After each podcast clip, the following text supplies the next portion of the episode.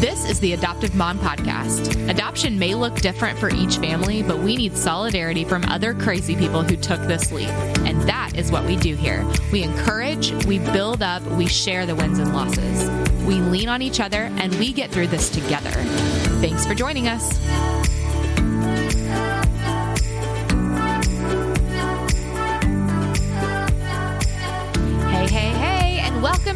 Adoptive Mom Podcast, where we are in a season full of stories from adoption influencers of all types, sharing their families and lessons learned and joyful milestones with us all over the interwebs.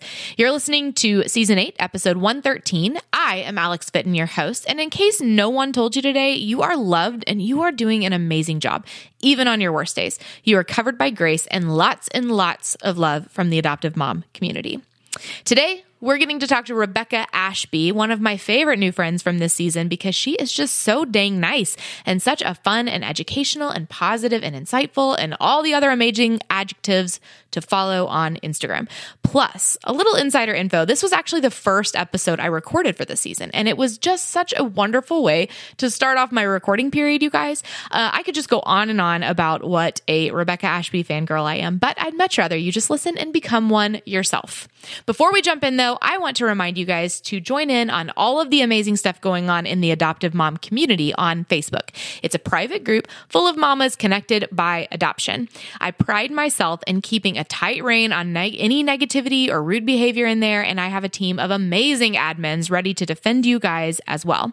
It's truly a support group, not an educational or ethics group.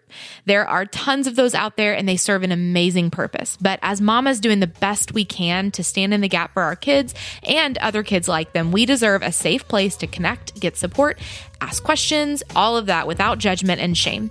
And I really do my very best to provide that in the adoptive mom community. So we would love to have you join us. You can either search for the Adoptive Mom Podcast community on Facebook or head to the adoptivemompodcast.com slash community for an easy link. Okay, let's go make fast friends with our girl, Rebecca Ashby.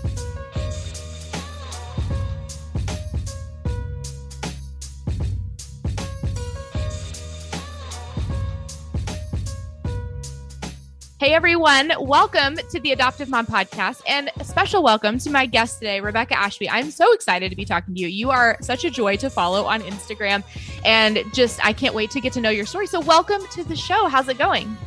Good. Thank you so much for having me. I am so excited to talk about our journey and where we've been and where we're going and um, just all the fun details. Yes. And I know that, I mean, it's really cool to be able to talk to people who have a have a platform and are able to share um, their adoption journey and most importantly inspire other people to like jump into this really cool community that i feel like is becoming more and more well known um, and i just i just love getting to talk to people who are doing it really well so um, with that being said do you mind just taking a second and introducing yourself and your family yeah, sure.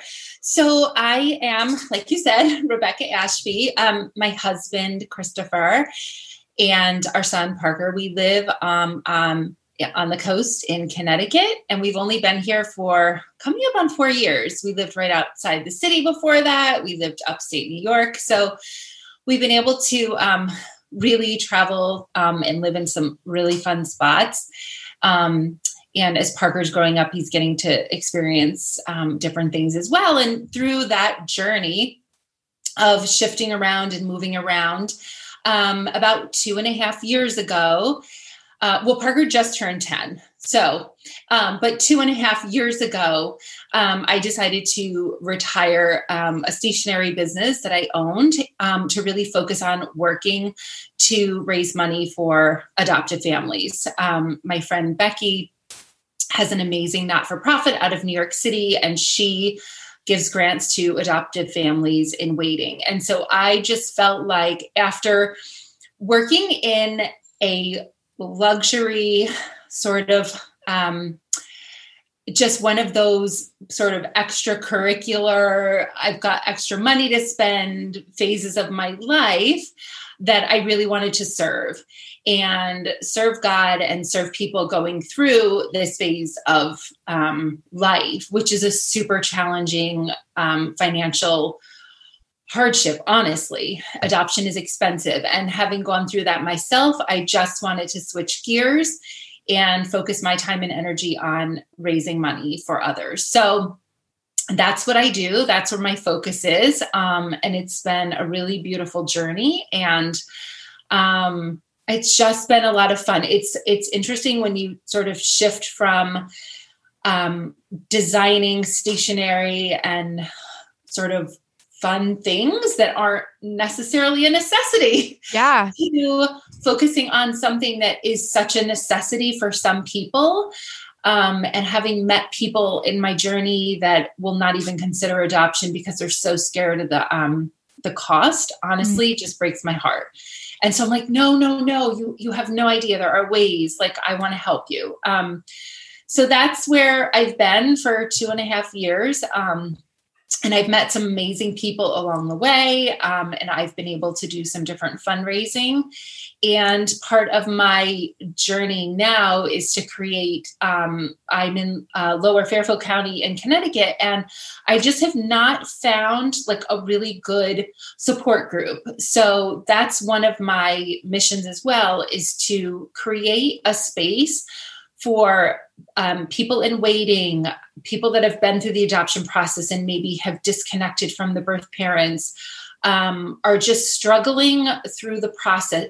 Really, anything, just to have this adoption community come together and it, it, might start small, you know, Zoom calls for now until we all can kind of get in a space together. But I just want to create a place where we can meet monthly or bi-monthly and just talk about stuff because it's just you know parker's 10 now and it's really interesting some stuff that we're running into right now and i'm, I'm sure we'll, we can talk about it um, and i just still have the ability to reach out to his, to our caseworker which is great to yeah. get some advice um, because unless you're you've gone through it or or are in the the you know the trenches i guess um, it's really awesome to have a network of people I love that. And I mean, I have like uh, so many questions, but I can't wait. um, but I do, I just want to hear like your whole story first. And then I am like, I can't wait to jump into some of the nitty gritty. So yeah, do you mind just taking us back to the beginning? Yeah, sure. So, um, my goodness, my husband and I were married. I kind of have to do it like this to give a timeline sure. in my own head. In the beginning, there's I married in 2006, and we bought our house in 2007. And at that point, I was like, okay, let's have a baby. And he avoided me like the plague because even though you say, like, let's have sex and make a baby, you're like, oh, wow, this is really happening. And then, right. like, six eight months in he's like okay wait what what is happening? Like we're, doing the right things. Why why is there no baby? I'm like hmm i don't really know. And so we waited a little bit longer and i was i mean i was like a, a you know 32 something like that 32 33 i didn't feel old but I, I think that's kind of old sometimes when you're trying to conceive. And so i reached out to my gynecologist and long story short, we found some stuff. And so we um, went through um, a lot of money, a lot of fertility treatments. We did four IUIs, one IVF, and I had laparoscopic surgery and um, all of the things just pretty much gave us um, less than a 2% chance to conceive. And it's really interesting because I'll never forget, and this part makes me kind of emotional. Um, when I'll never forget, like when when I got my blood work back from my gynecologist, and I was so upset, and I talked to my mom all the time. She's like one of my best friends, and she's like, "You can just adopt." And I was at the time, I was like, "But wait, I, I don't want to just adopt. Like I." want to do as a woman my i want my body to do what it's supposed to do and so now that i think about that statement that she made it, it is so different and it's so much more powerful than mm-hmm. what it meant back then when i was like living in the moment of hearing you know something that you don't want to hear from your doctor and so interestingly um, my husband was ready to move on before I was. Um, he he was fine all his testing came back fine and i just as a woman whose body's supposed to function who's supposed to carry a baby no no no no no and so finally i really looked deep inside and i'm like this isn't about being pregnant anymore. I want to be a mom and my husband wants to be a dad. Like the end of story. I don't i don't need to wear cute maternity clothes. I don't i don't need to have maternity pictures. Like that i want to be a parent. I want to be a mom.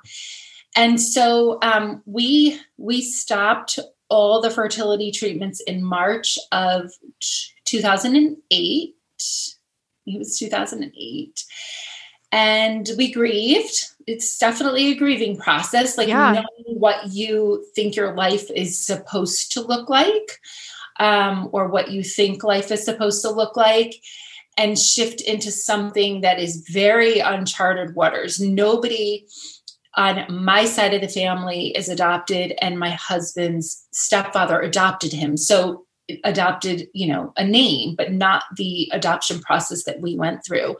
And so, it was very interesting to go through this process, not knowing anybody that had been through it and treading these waters that were so murky at times and so up and down emotionally yeah. financially all the things but once we once we got to that point we were like um okay like let's go like now it was exciting now we we had a light at the end of the tunnel now we knew that there was going to be a baby that our baby was going to find us. And I'll never forget the deacon at our church saying, Rebecca, you are pregnant. You're just pregnant for longer than nine months. Like it's, you have to think about it like that. You're just, your timeline is a little bit longer.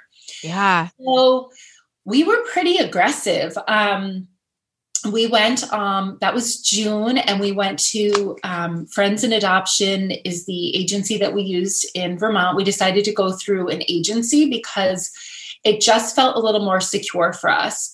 Um, and, and having the professionals there to guide us through every step of the way, to really take their time and take a lot of care with birth parents as they were calling in, um, and just talking about what the next steps were, you know. Um, so we we went for a weekend um, it was called a Getting Acquainted program, where we were able to really talk to the social worker and the caseworker and really go through the whole process of what we were about to venture into. And we just got this feeling of um, this is it.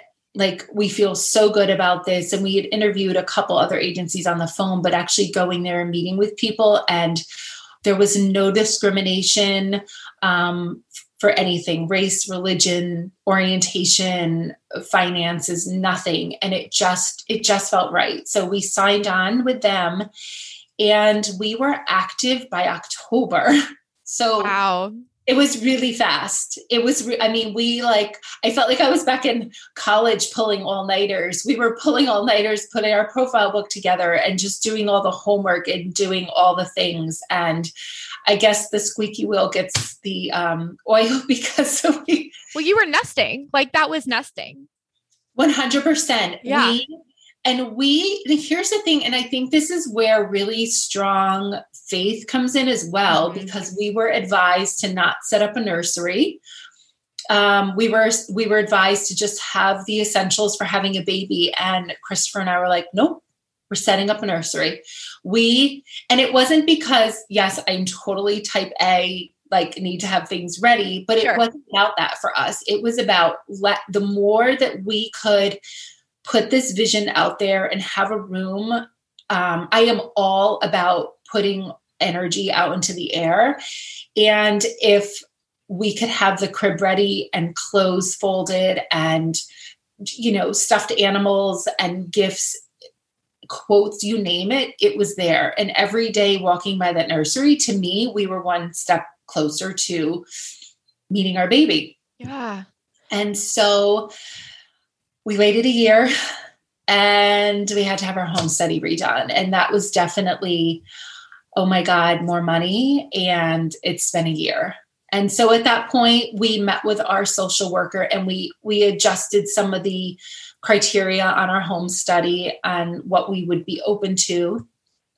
And then six months later, so 18 months in, um, we got a call. I could still remember my exact position in the kitchen.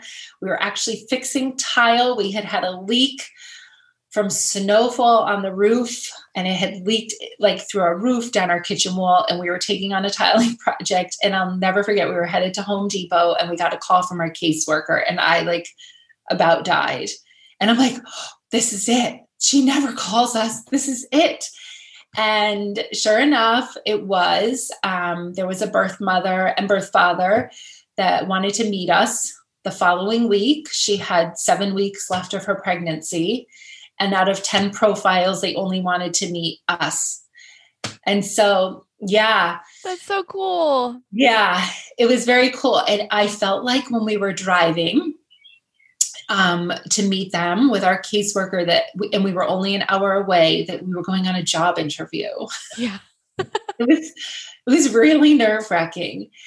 And we had breakfast and it was just this amazing meeting and they asked us some amazing questions, really for a young couple who knew that they could not parent. Like I was floored. And they just, I still like,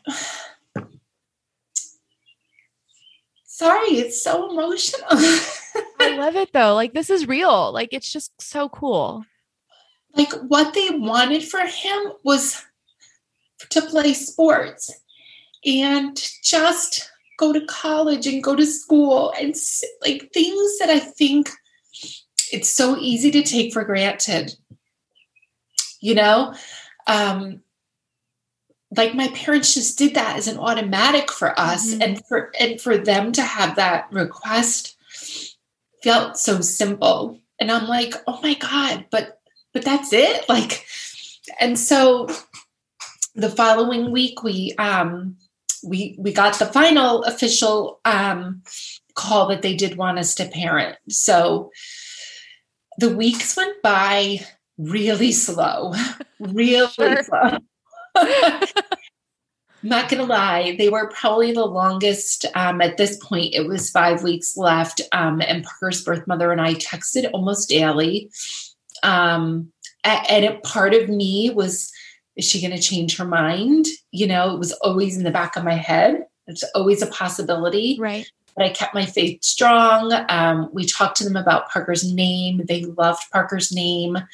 Um, and so we called him Parker the whole time that we were talking. And they were just, it was just really smooth, but the, the feeling was always there. Um, and then, of course, um, the night the night that he was born, his birth father texted, and he said that she was going into labor. And I'll never forget where I was. I was sitting on the front stoop of our house, and my husband was raking like it was spring cleaning time. He was born April 22nd. He was actually born on Good Friday, and we took him home Easter Sunday.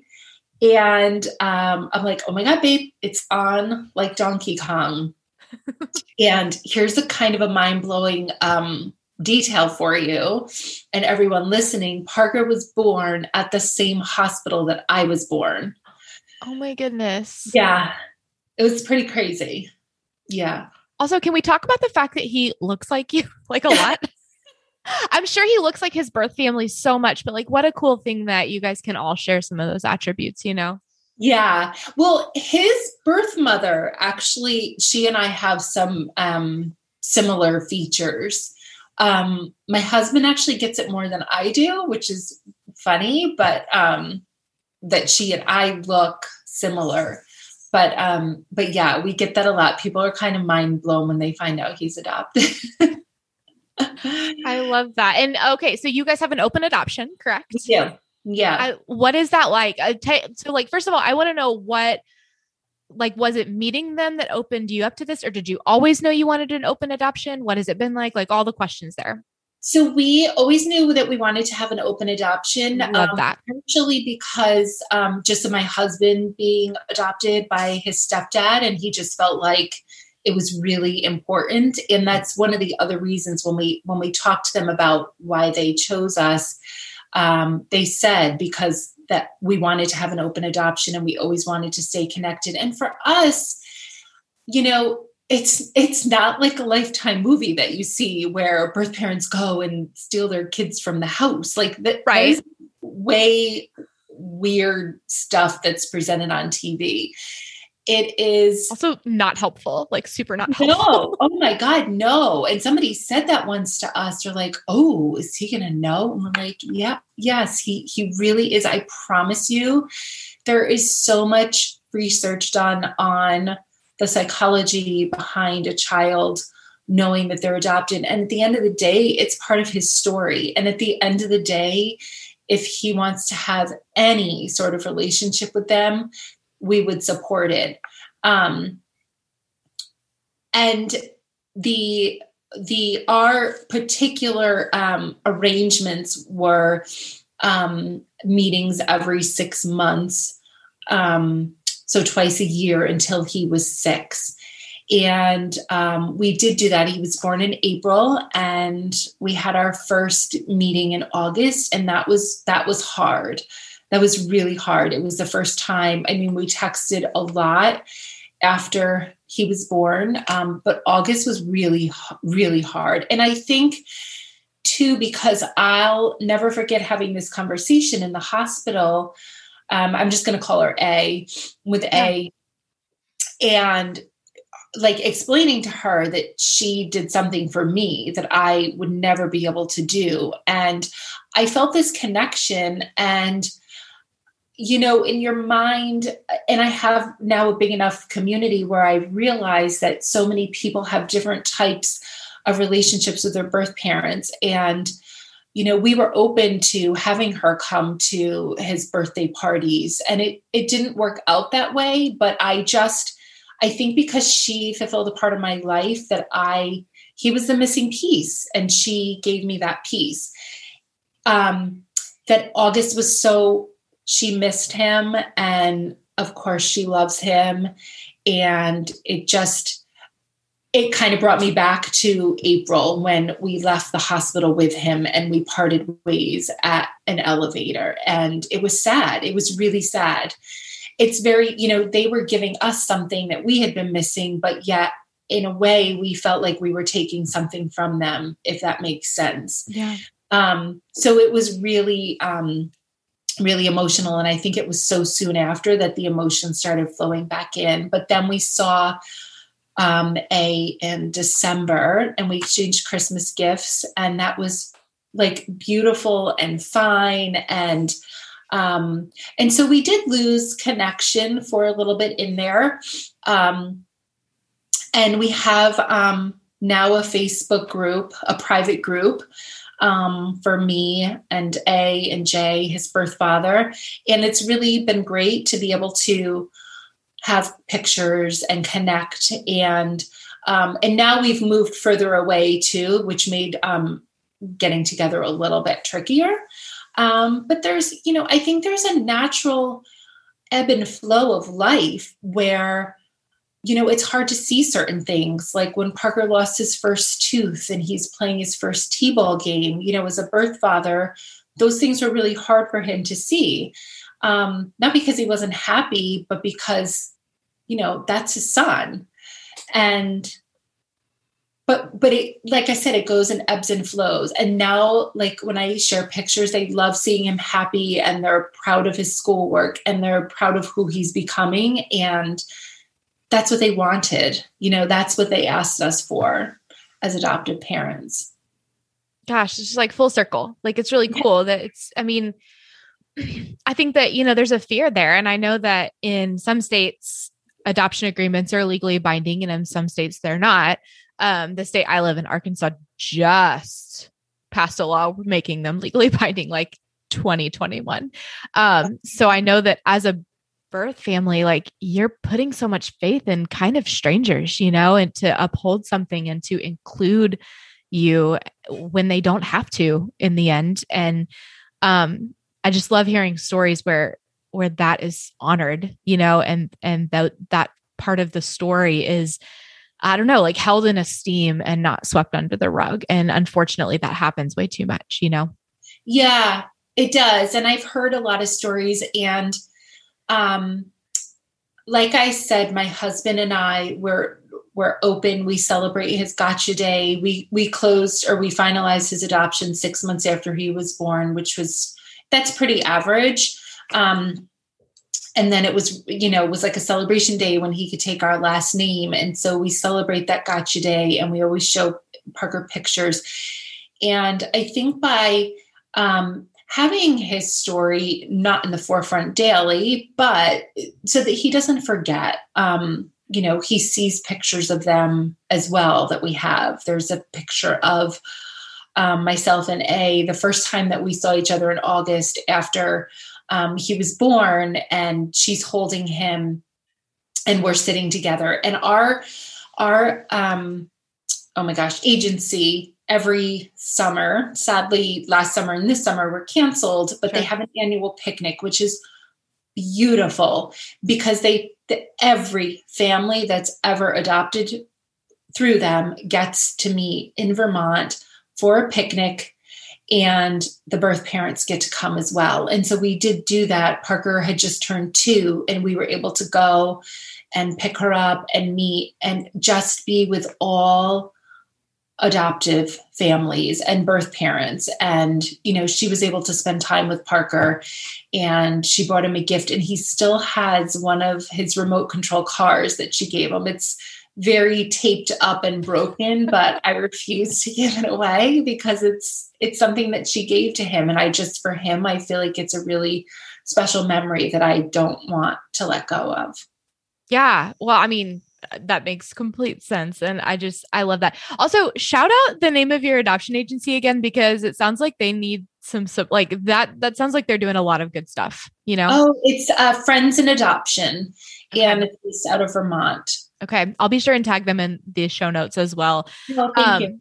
So, one thing I wanted to note, and it was at the beginning of when you were talking about your journey, is that the first person who suggested adoption to you was your mom. And I, I love that because I think that so many adoptive moms, we don't have as much family support um especially not at the forefront. And you know my, my family is incredibly supportive but i've talked to so many women who have so have questions you know like people are like well why would you want to you know why would you want someone else's kid? Or like just kind of rude questions but i love the fact that your mom said it and she said it so plainly like obviously rebecca you can adopt like and like it was almost like her making a declaration of like that's the exact same thing which is so cool. Um have they always been that you know that incredibly supportive they they yes they are.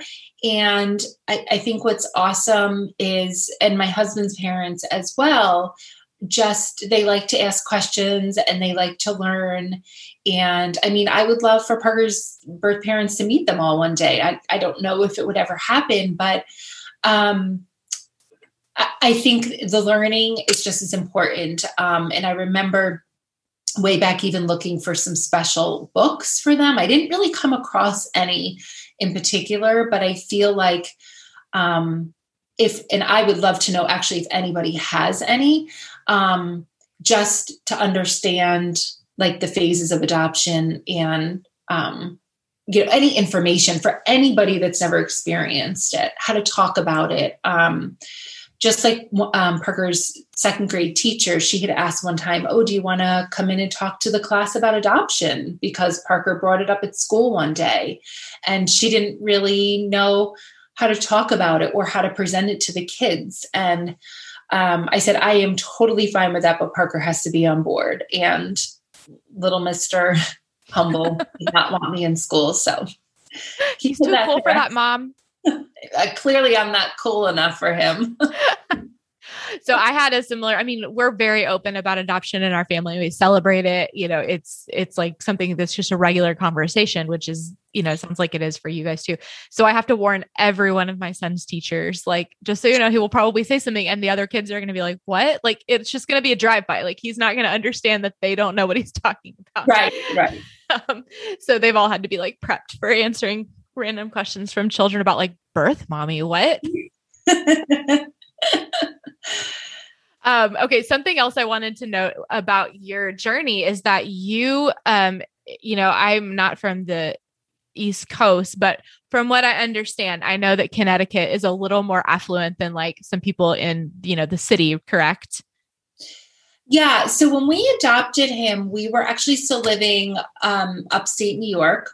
Okay and um but yeah this area of connecticut is and uh, like i don't know and i feel like i'm still a newbie so i'm not sure that if people are just more um just kind of um what do i want to say? Like not as open about talking about it or just more conserv- conservative with feelings. Um i think i was when we lived upstate, I had a bigger circle. So I felt like it was talked about a ton. Mm-hmm. And my goal is to really bring it to the forefront that it is this beautiful, beautiful journey.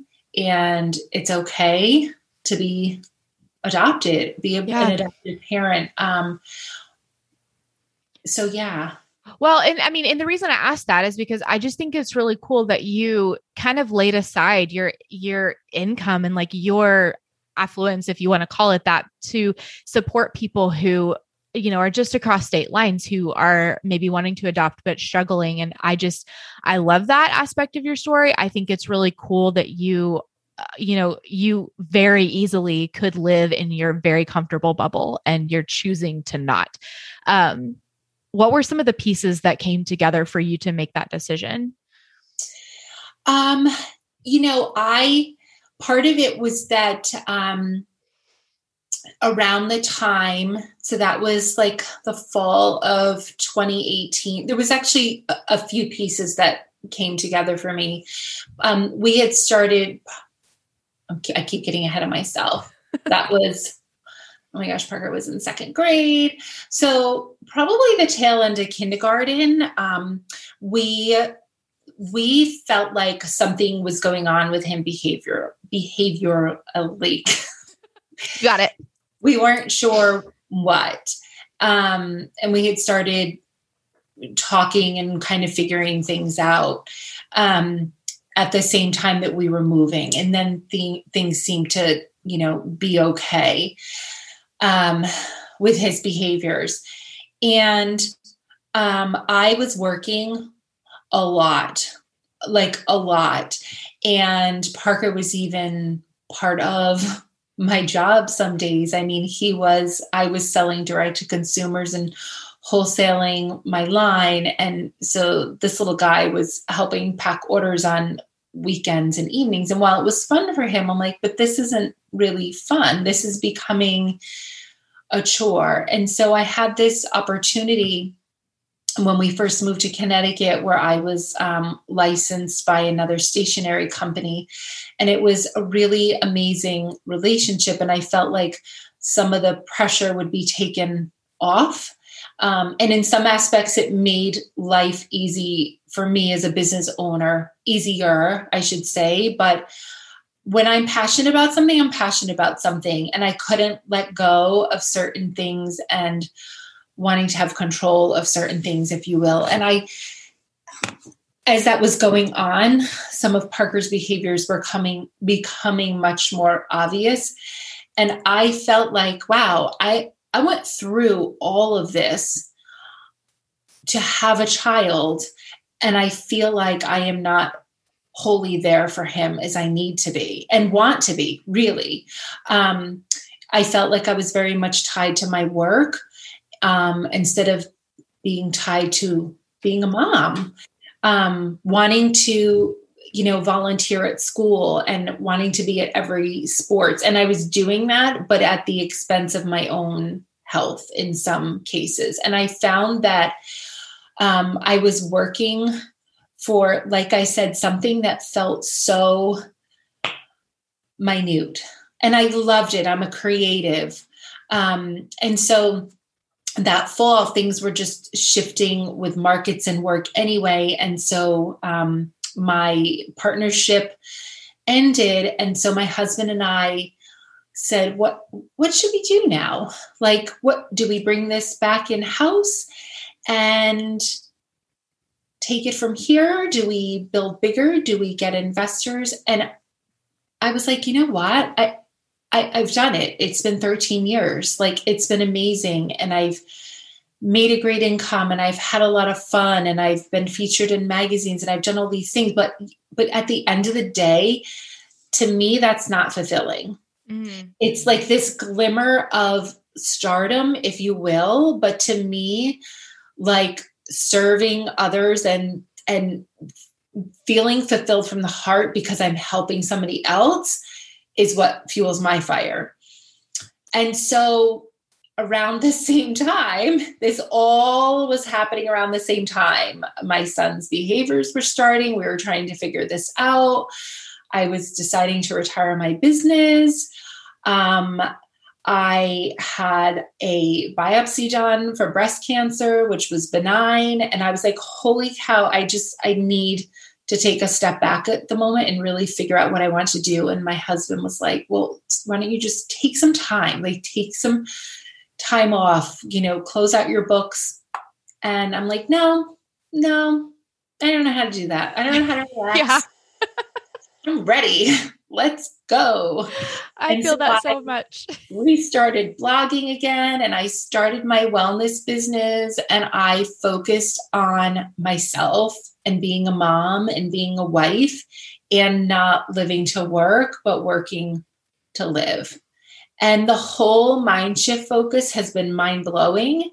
And it is really amazing that, like, when I started taking care of myself and could be the person that felt good inside from the inside out, um, I've been able to do so much. And I always said, like, I'll figure out, you know, when your brain, when you're mentally in such a great spot, you can figure out the rest. Like, truly, you figure out the financial part, you figure out how it's all going to work because you're in such a better place emotionally. And so that's when it all kind of came full circle. It just was this collision of a lot of different things happening at once. And it just kind of exploded. And that's where I'm at now. And and now I get to take care of Parker the way I always wanted to and take time off of work and be at his therapy sessions and meet with his doctors and just not feel guilty about it ever. Yeah. Well, and I mean, I just see this theme across your whole story of being like God's perfect timing, you know, even with like him, like if you had missed your aha moment of like, oh, we're adopting now, like what you talked about. Like if you had missed that by a month either way, you wouldn't have him, you know, or like mm-hmm. This business thing, like for everything to come together for God to just be like, this is what you're doing now. Like, I just, I think that that's so cool. And I love those stories where it's like, it wasn't a grueling decision. It was just kind of like everything came together and made sense all of a sudden, you know? Yeah. Yeah. And it can be really, I am, I have such strong faith, but it doesn't mean it challenge, it doesn't challenge me at times. And to let go of something I was so familiar with for 13 years and to be so familiar with that part of my life and just kind of put it away and close that chapter and move on. It was, it took a lot. It took a lot. It was like you know, unfamiliar territory for me and starting over. And I mean, I'll be 47. It was not that long ago where most people are like, I'm not going to start over now. But I'm like, whatever. Age is just a number. I don't feel old. I've got a life to live. there's no way. Like you do, you, there's no way you're 47. Oh, in June. Yeah. Thank you. Thank you Wow. so much. I'm telling you, this is what happens. You drink a lot of water and you take care of yourself. You heard it here first, folks. Drink a lot of water. Take care of yourself. really not that easy. It's uh it takes work, friends, I promise, but it's so worth it. Oh my gosh, it's so worth it. Isn't that funny that consuming water, like literally drinking more, feels like the most oppressive thing? Sometimes you're like, oh, I don't want to Yeah. drink more water. My and I have a daily challenge. yes. It's, really quite amusing. Man, that gallon feels like it's a lot every day, but yeah. working on it. Um, okay. Are you cool with getting into some of these closing questions? Yeah. Yeah. Cool, cool. Okay. So, uh, what do you wish you had known at the very beginning of this journey? So I can honestly say that I wish I had really understood how beautiful of a journey it would have been. Hiccup or not, we had a very smooth adoption, and I've heard, you know, very sad stories. Um, not every adoption, you know, goes very smoothly. Ours did, and it continues to but it is such this amazing thing. I had a fear of not feeling connected to Parker.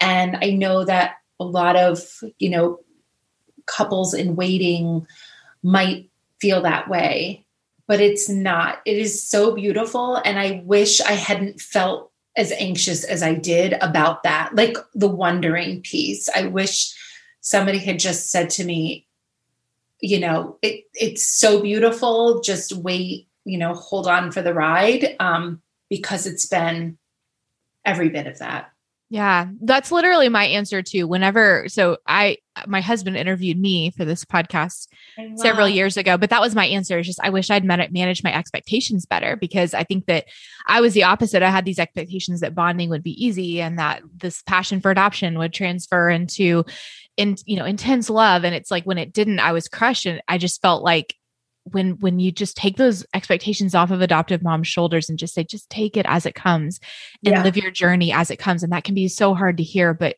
man i think that uh, kind of like success kind of rides on that you know Uh, we we get in our own way when we have different when we have so many expectations put on a very wild ride of adoption Yeah, for sure. And I think um, for anybody listening that is considering the journey or currently going through it, my best piece of unsolicited advice would be just to focus on the circumstances that you can control as you're waiting, as you're going through it, because when you have a baby in your arms, there's nothing like that feeling. And um, it's just beautiful.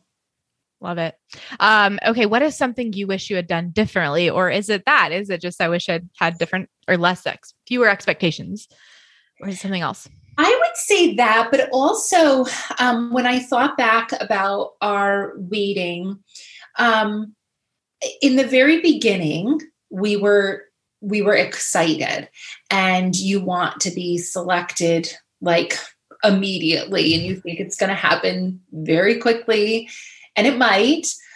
Um, and so we were afraid to live life to the fullest. Now, granted, we were um, we were like living very frugally. We canceled cable. We we didn't eat out much because, like I said, it was expensive.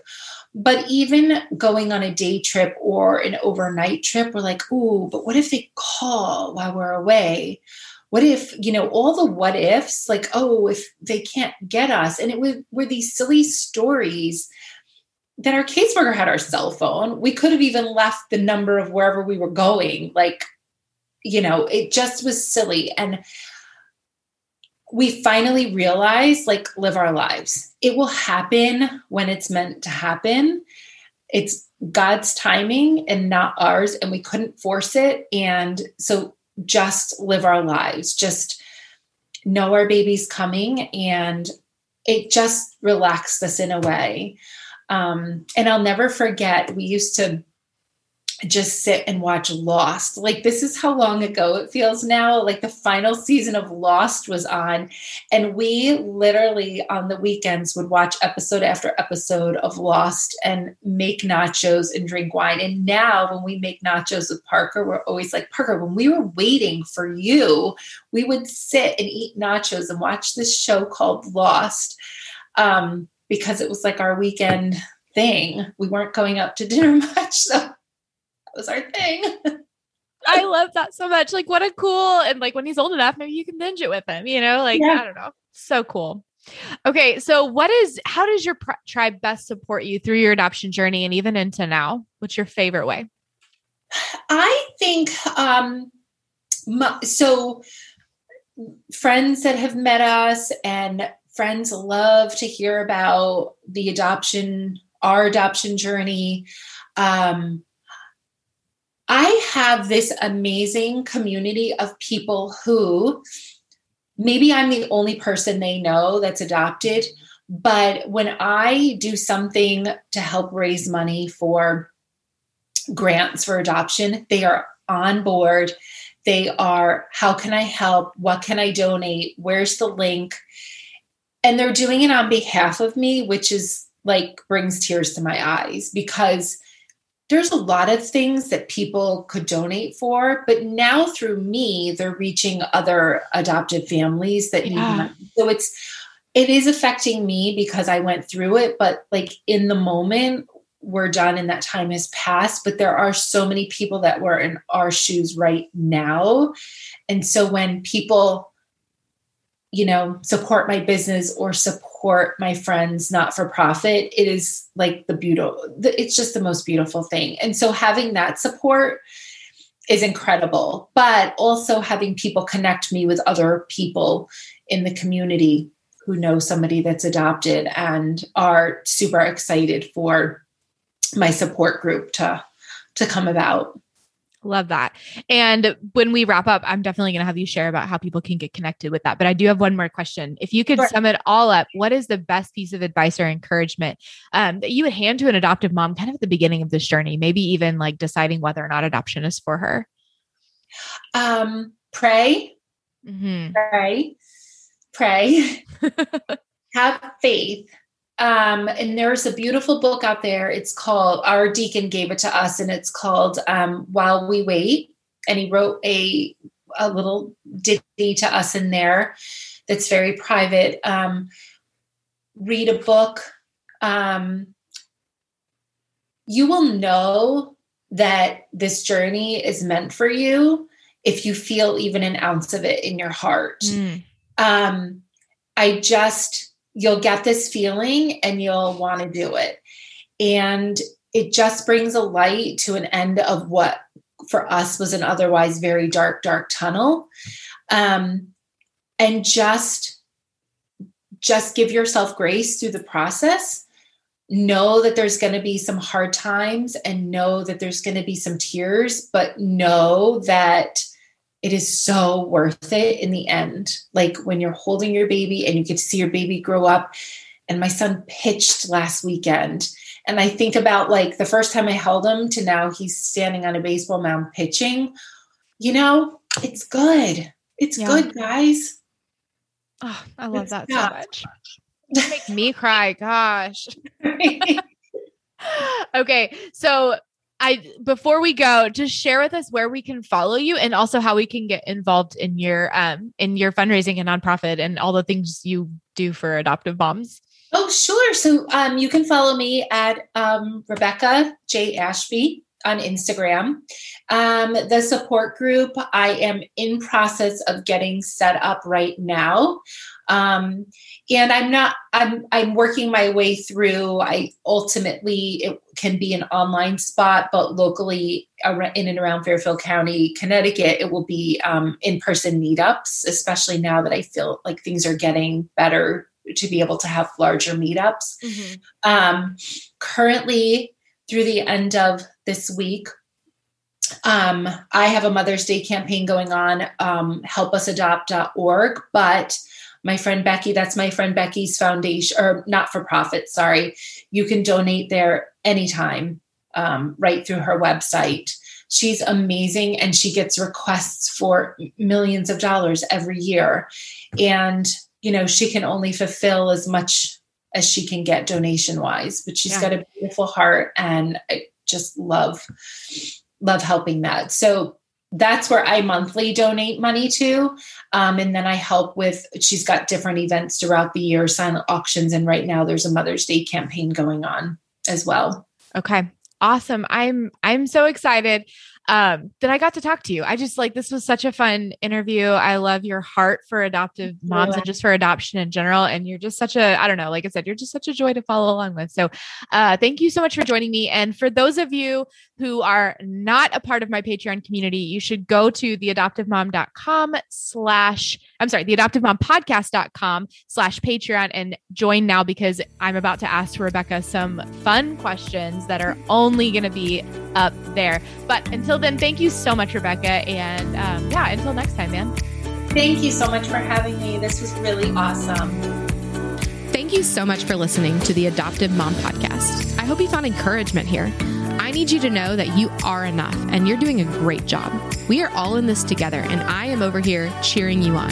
Don't forget to check out show. All right, Rebecca, are you ready for some fun questions to get to know you better? Yes. Thanks for joining us. This is my favorite part. I love this. Okay. what are yours and your husband's celebrity crushes? Oh my gosh.